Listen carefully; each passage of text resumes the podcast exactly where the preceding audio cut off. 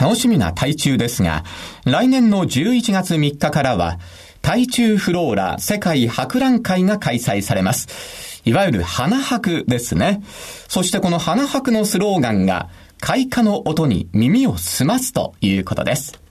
それでは、台中市長の林下流さんに、その花博について、抱負や、それから台中の魅力などについて伺っております。通訳は平沢佳代さんです。私は台中市長林下流です。因为台中就是台湾作为一个花卉的王国啊，最好的一个呈现的地方。我们有很好的花卉产业，包括出口到日本，这个文心兰最大产量也是来自台中。那么我们办这个花博是很有特色的，我们是希望结合生态跟生活。 那么我们在打造这个花博展览的时候呢？本来的地点呢，发现了石虎这个稀有动物，所以我们就改变了这一个展展馆的一个整个设计，避免去影响到它们。那么我们这个展馆也是过去的马场。那这些古迹，所以我们也让它变成了一个融入这个展览。那我们附近又是很多军事营区，所以很多的老树森林，所以我们整个设计出来的这个台中的花卉博览会是非常有特色的，也很期待利用这次机会可以吸引更多的日本人来到台湾，来到台中来观光。因为很多的日本人到了台湾都到台北，但是很少到中南部来。台湾は特に台中ですね花の王国という名前がついているほどですそして台中で作っておりますオンシジウムという花がありますがこちら日本への輸出高が最 大となっています。これは台中が台湾の中で最大です。そしてですね今回花博ですけれども主に生態生産そして生活人々の暮らしを結びつけたものとして考えております。私どもパビリオンを会場を設置するときにこちらの希少動物で台湾ヤマネコというのがいるのですがそういう動物がもともと企画していた土地にいることが分かったので全体の設計を変更しました。それで会場の中には過去の馬の馬場がありましたがそちら大変歴史のあるとこでそういったものを全て花博の中にリンクさせて全体の設計をしております。そういった意味で大変生態的なことにも気を配っていますし全体的な生き物同士のつながりというのも考えられています。こういった花博の特色というのが挙げられます。大体日本のお客様は台北まで足を伸ばしてくださるのですがなかなか台中までというふうにはいかないことがございますがぜひこれを機会に台中いらしていければというふうに願っています台日是两个最友好的国家。那么台湾去年到日本的旅行的人数有四百二十万人，那么日本人到台湾来旅行呢，那一百九十万人。所以我希望透过二零一八年的台中花博，能够增加日本人来访问台湾，尤其是来到台中。相信就是日本人台湾不能只来一次，那么除了去台北之外，一定要往中南部认识一个真正在地的台湾。过去是在日本。也工作过，那么呃也常去日本旅行、参加活动。那我希望未来能够积极来促成台日的更多的一个交流。台湾と日本は大変友好的です。そして去年の統計があるのですが昨年台湾から日本を訪れた人の数というのが420万。そして日本から台湾を訪れた人の数が190万となっています。ですので2018年の台中の花博ではぜひこの数を多めに増やして台湾にいらっしゃる方そして台中へ足を運んでくださる方が増えることを願っています。一度だけではなくぜひ気に入ったところへ何度もというふうなこともあるといいと思います。そして台中の地元の生活というのもよく見ていただきたいと思います私以前日本で仕事をしていたこともございますし旅行にもよく行っておりますですのでこういった花博を通して台湾と日本の友好関係をより強化することができればというふうに願っています日本の皆さん花博へ来てください台中市長の林下流さんにお話を伺いました。林市長どうもありがとうございました。そしてこの花博につきまして、続いてこの方にもお話を伺っています。イベント学会副会長で、台湾行政院文化部国際諮問顧問である福井翔平さんにお話を伺っています。福井さんは様々な万博の総合プロデューサーを歴任されています。2012年のね、台北花博よりも、台中の世界花博は、花と緑の生産から消費までトータルに考えた本格的な博覧会だと思います台湾がね花と緑の生産基地として世界有数の場所なんだなっていうことを世界にアピールできるしそれからそれを流通させていくバリューチェーンを作る意味においてもねおそらく台湾の新しい経済の柱みたいなものを作っていくだろうしそれからもう一つはね花と緑を文化としてね楽しむというこれについても台北でやった国際花博の伝統を受け継いでね非常に豊かな文化運動になっていくんじゃないかなと思いますよ。最後に花博開催に向けてリスナーの皆様にメッセージをお願いします。台湾を代表する花っていうのはやっぱりランですよ。ランの持っている多様性温帯亜熱帯熱帯そして高山性のもの低地のもの湿地のものいろんな意味でですねやっぱりランの王国ですよ、まあ、それはやっぱりランが好きな人にはたまらないでしょうね。それと同時に最先端の花を緑を作るあるいは農業のための先端的な技術の挑戦っていうのもねぜひ見た方がいいと思いますよ。日本人にはね非常に刺激になる花の国際博覧会になると思います。福井翔平さんにお話を伺いました。市村さん、来年の花博、今からとても楽しみですね。そうですね。気候も温暖ですし、体中は、もう空気もいいですしね。えー、ぜひ皆さんに行っていただきたいと思います。日本からたくさんの方にね、お越しいただきたいと思っております。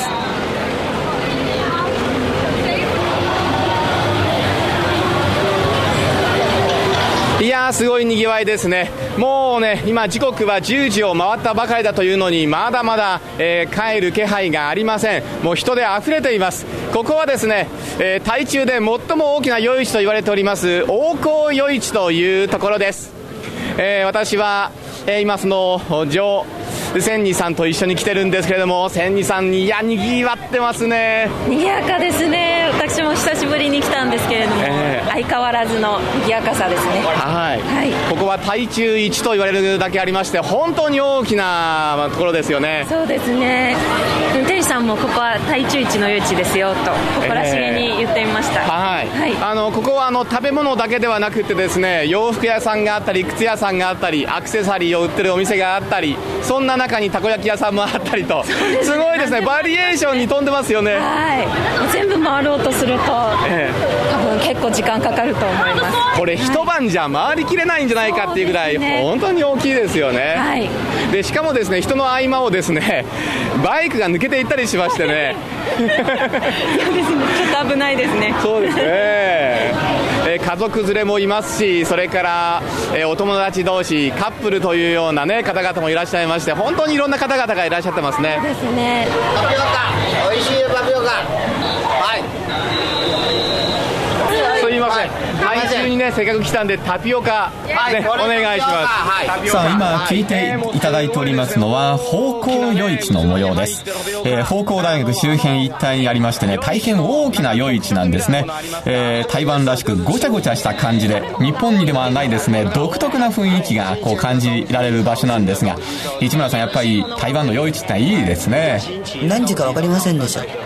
今、今が何時かっていう。すごい明るいんですよね。うん、だそういう意味ではね、日本の人は夜市好きですよね。あと安いしね。うん。そして美味しいね、料理なんかもいろいろとありますんで、ぜひ夜市巡っていただければと思います。さあ、そしてそんな台中なんですが、台中駅周辺はですね、古き良き日本統治時代の建築物が残るエリアでもあるんですね。で、その建築物の価値再発見ということで、今台中駅のエリアは見事に新しい文化とグルメの発信地に生まれ変わっております。中でも観光スポットとして大人気なのが宮原眼科です。私たちはこの宮原眼科の2階にあります台湾料理レストラン水月楼に行ってきました。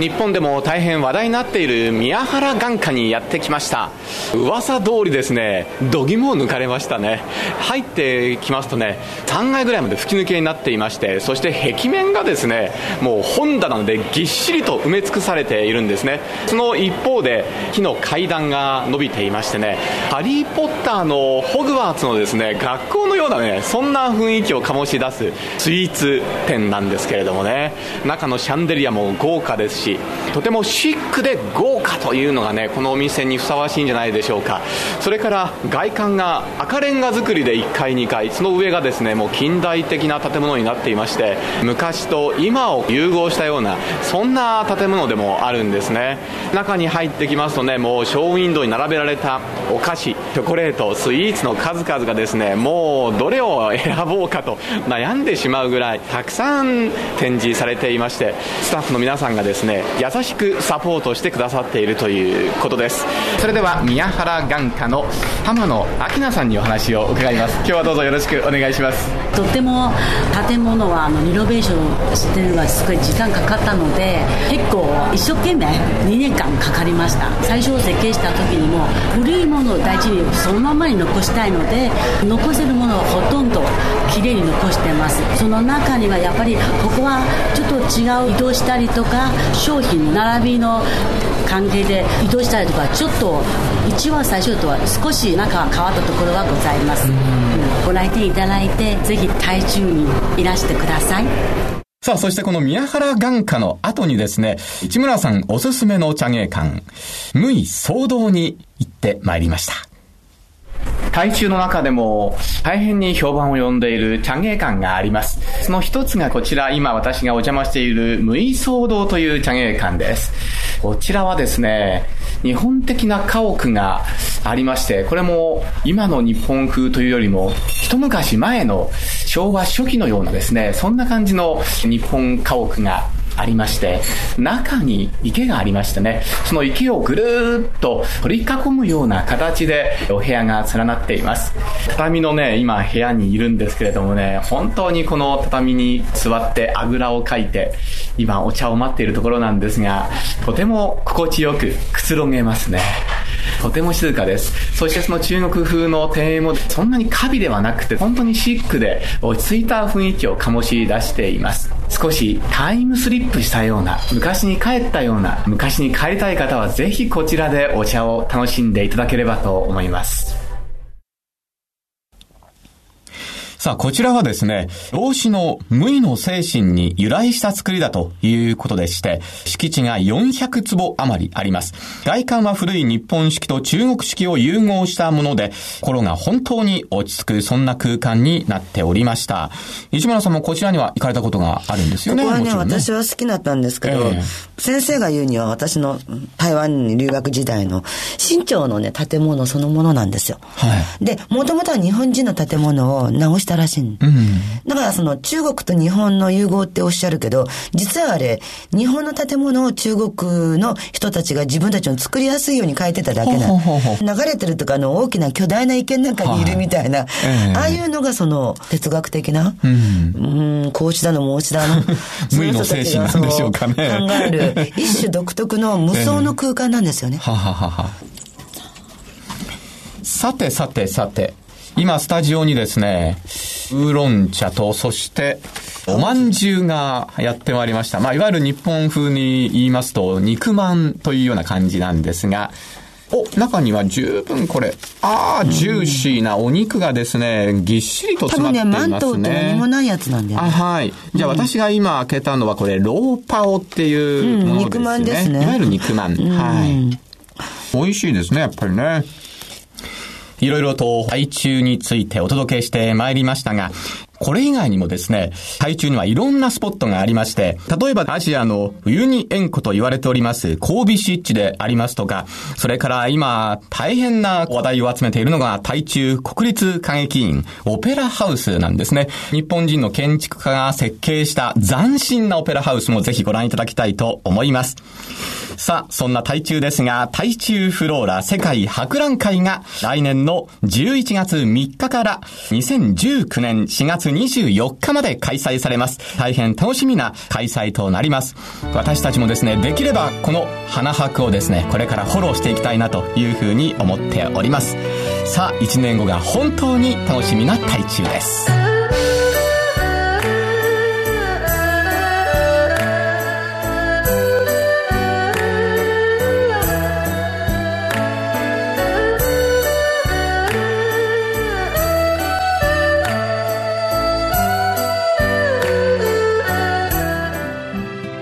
ここれからご紹介するのは各節子の1928年の作品丸山付近です。この作品は彼の台湾美術界における重要な地位をさて、台中花博も含め、台湾のホットなニュースがわかるラジオといえば、なんといっても RTI 中央広範電台です。この夏、日本のファンの集いで来日された作家でもある露平当事長にお会いしてきました。通訳はおなじみの王祝教アナウンサーです。就是在我心里，广播的，所以就它能够比任何的呃形式的长久更深刻。就是即使世界变化很快，可是广播的力量它是不会减弱的呃，因为它最重要的就是经过声音，其实是联系到心理。那心理的理解、心理的彼此的互相知道。この放送というのはあの音声で相手の心を動かすものですから、こういう形を通じて相互理解を促すことができまして、でお互いに思いやらせることもできるんですね。ですから音声を通じて、まあ、さらにこういうお互いの交流とか理解を深めることができると思います。特に台湾と日本は深い関わりにあります。でこういう台湾と日本の人たちの心と心の交流は音声を通じての他のメディアにとって変わられることはないと思います。で人と人との間のそういう距離が科学の発達につれだんだん隔たりが出てくるとか遠くなるかもしれないですけどこういった音声を通じての交流はさらに相互理解を促すことができまして将来この世の中においてさらに重要性が増すと思います。で将来もこの心心と心を通じて対日交流を促進していきたいと思いますこういった放送という形を通じてお互いの交流そして関係を深めてまいりたいと思います这种的关系对未来的世界人们是更需要的那么透过声音尤其透过看起来是不同的国家人们的这种内心声音的对话透过广播的形式应该是更深刻而 長久台湾の文化、台湾カルチャーはですね、日本でも大変注目を集めているんですが、その台湾カルチャーの発信地になっているのが、番組でももうおなじみですね、東京虎ノ門のど真ん中にあります、台湾文化センターです。それではその台湾文化センター所長の周文生さんに台湾と日本の文化交流などについてお話を伺いました。台湾文化センターの基本の役割が台湾文化を体現する場所として日本の皆様に提供しています。今まで台湾文化センター毎月台湾の原住民踊りの講座そして台湾民謡の講座も開設してまして出版関係の台湾の有名な作家を日本に招待してきて台湾文化センターで講演する。で有名な音楽家歌手も台湾文化センターで近距離で日本のファンと接触することもしばしばありまして文化センターで一番人気の項目の一つは映画です。台湾映画には定例的に文化センターで上映してるいつも満員でそれは私たちが自信を持たせます。この文化センターでは台湾と日本の文化交流には本当に歴史的な流れが非常に熱いこういう台湾の文化と日本の文化特に芸術面の関わりが非常に深い例えば台湾の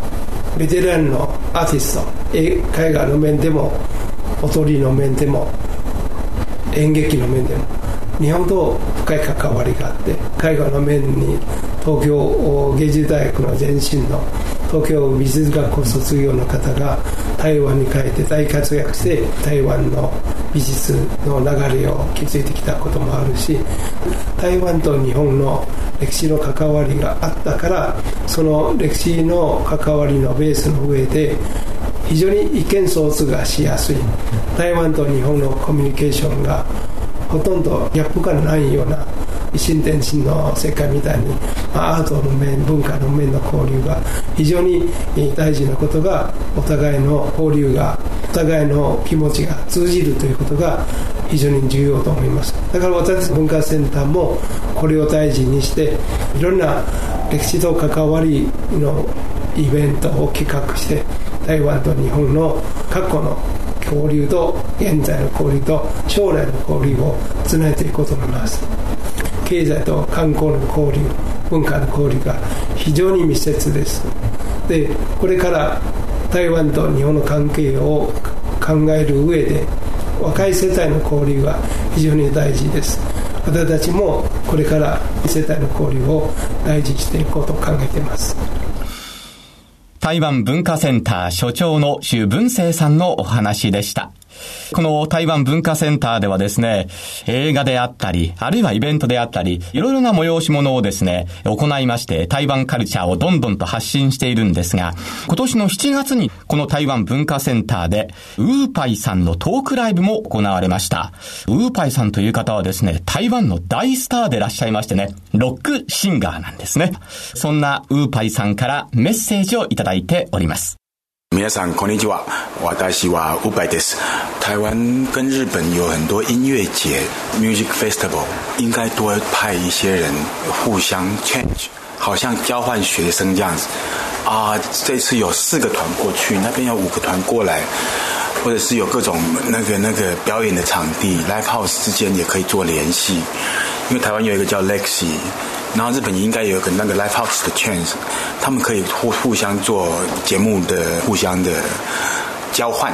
我觉得会很有趣。台湾と日本のお互いの音楽フェスの交流をもっと深めていただけたらなと思います。で例えば台湾から日本に4バンド来たら逆に4バンド5バンド台湾の方のフェスに来ていただくとか。あとはライブハウスそれぞれ例えば台湾では有名なレガシーっていうライブハウスあるんですけどもそちらのライブハウスに来ていただくとか台湾のバンドが日本の有名なライブハウスで演奏するとか。それをもっともっと深めていくと逆に交流っていうのはすごい深いものになる。面白いものを生み出すことができると思います日本都是很 organized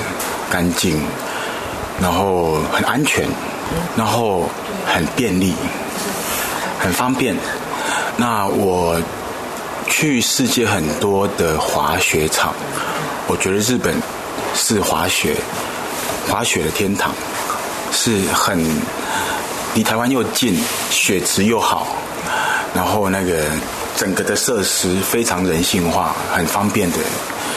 所以我每年都会来两最少来两次。もう日本は大変綺麗で安全でそして便利っていうのはもう本当にそれは日本の特徴であって。あとは世界の各地のスキー場に行ったことあるんですけども日本は本当に最高のスキー場を持っていて台湾から近い。そして雪質が素晴らしい。施設も素晴らしいっていうところで毎年2回ぐらいは必ずスキーしに日本に来ます。北海道差不多所有的滑雪场我都滑过了。北海道のスキー場は全部制覇してます那个长野，長野ですね。大家好，我是伍佰，我这次很高兴来台湾，在日本那个文化中心唱了几首歌，然后跟日本的歌迷朋友们交流。希望以后有多多这个机会，也希望以后喜欢台湾的日本朋友可以常常来台湾。除了玩之外，还可以看我的演唱会。谢谢你们。今回私が台湾文化センターを通じてライブができて本当に嬉しかったです。皆さんに私の音楽を好き ってなってもらって、そして台湾も好きになってもらって、より台湾に遊びに来るとか、あとは私のコンサートにもぜひ遊びに来てください。どうぞよろしく。市村さん、あっという間の1時間でしたね。そうですね。もう本当あっという間でしたね。はい。楽しいお話をいっぱい伺ったんですが、今回はですね、台中を中心に番組をね、お届けしてまいりましたが、台中の魅力うまく伝わりましたでしょうかね？まあ、台中は台北から足を伸ばす感覚で、ちょっとしたあの、ハイキングというよりも、東京から京都に行くみたいなもんですよ。新たな旅を求めて、えー、台中いいとこなんでぜひ行っていただきたいですね。はい。ちょっと足を伸ばしていただきたいですね。そうですね。はい。さて、台中、そして台湾についてもっともっと知りたいという方は、台北中日経済文化代表種のホームページをご覧ください。旬の情報が満載の充実ぶりです。アドレスは http コロンスラッシュスラッシュ www. 台湾エンバシー .org スラッシュ JP です。また、観光情報はもちろん、お得なキャンペーンの情報なら、インターネット、台湾観光局で検索してみてください。さあ、そして、台湾観光局からリスナープレゼントがございます。旅行に大変便利な特製ポーチを3名の皆様にプレゼントいたします。ご希望の方は、はがきに住所、氏名、お電話番号と、必ず番組へのご感想をお書きの上お送りください。宛先は、郵便番号105-8565、ラジオ日経、21世紀の台湾と日本係です。郵便番号105-8565、ラジオ日経、21世紀の台湾と日本係までお送りください。また番組ホームページからでもご応募が可能です。アドレスは http コロンスラッシュスラッシュ www.radionickei.jp スラッシュ台湾です。締め切りは12月10日日曜の消印まで有効です。ご応募をお待ちしております。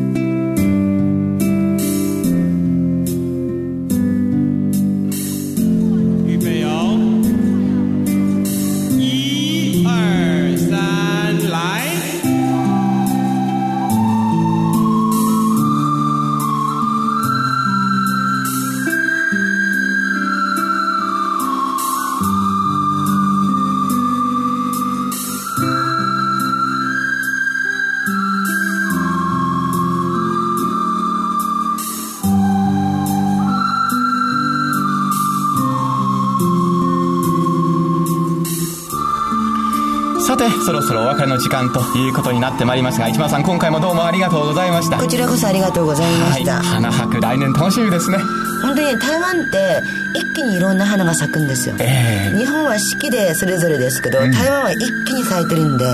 ぜひ花博、うん、台中まで足を運んでいただきたいと思います。はい。また次回もどうぞよろしくお願いいたします。お願いいたします。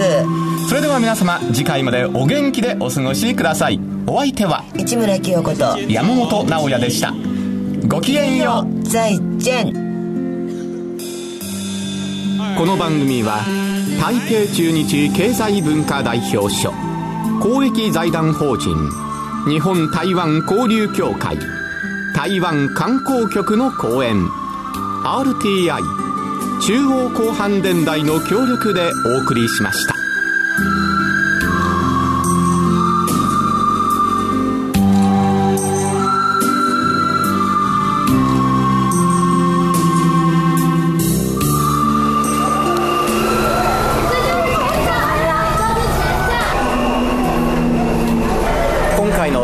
取材はとても刺激的で楽しいものでした。